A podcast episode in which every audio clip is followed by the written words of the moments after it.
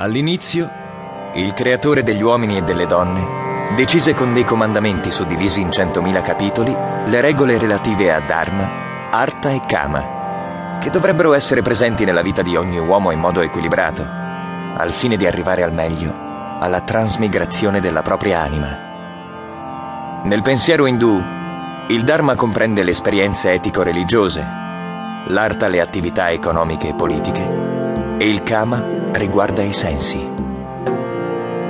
Molti importanti autori, in tempi diversi, hanno messo per iscritto le leggi relative al Kama. Però l'opera era non solo smisurata, ma anche scollegata, senza capo né coda. Vatsyayana ha composto il Kama Sutra, mettendo insieme e riassumendo il lavoro di questi autori.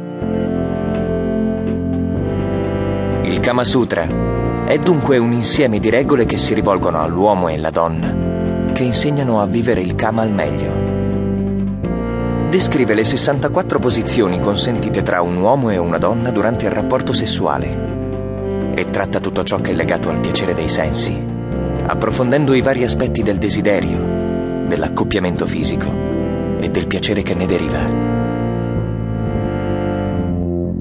È bene ricordare che nella cultura induista l'unico ambito dove sono consentiti i rapporti sessuali è il matrimonio e che la figura femminile ha un ruolo di sudditanza verso il maschio, al punto che la sua vita è sempre protesa a compiacere e soddisfare il marito. Per il nostro modo di vedere, questo è inaccettabile. Non dimentichiamo però che l'insieme delle regole del Kama Sutra è molto antico, risale a 1700 anni fa. Va quindi considerato che è un po' datato, anche se non per questo può essere definito vecchio.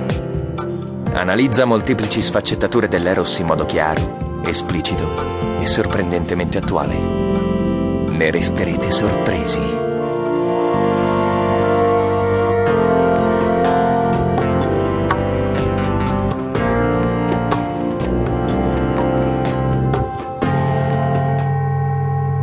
L'unione sessuale.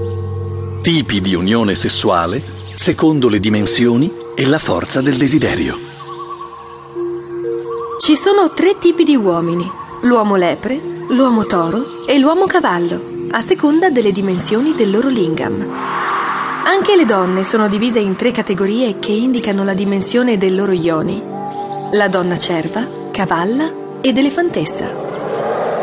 Se tra maschio e femmina le dimensioni sono compatibili, l'unione sarà equilibrata.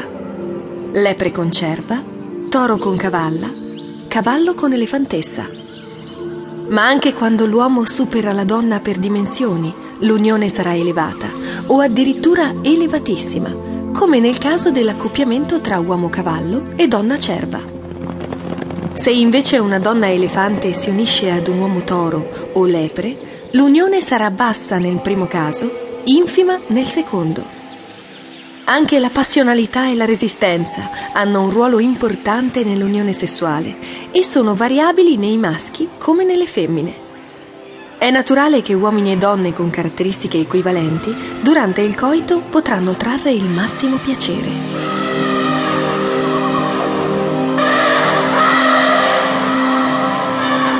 Spiegare il piacere sessuale, quello più alto e intenso, non è semplice. Ci sono teorie contraddittorie su questo punto, ma è provato che maschi e femmine percepiscono lo stesso tipo di piacere, che per il maschio avviene nel momento dell'eiaculazione, mentre per la donna aumenta per gradi via via che l'unione si intensifica.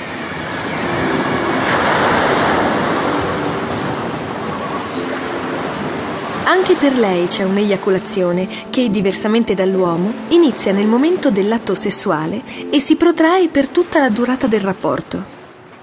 Quando il seme di entrambi esce del tutto, il piacere cessa e subentra il desiderio di concludere il coito.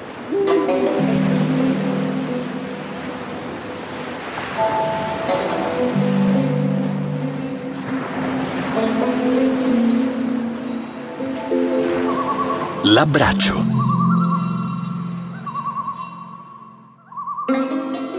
L'abbraccio è la manifestazione dell'amore tra un uomo e una donna e il suo significato cambia a seconda di come ci si abbraccia.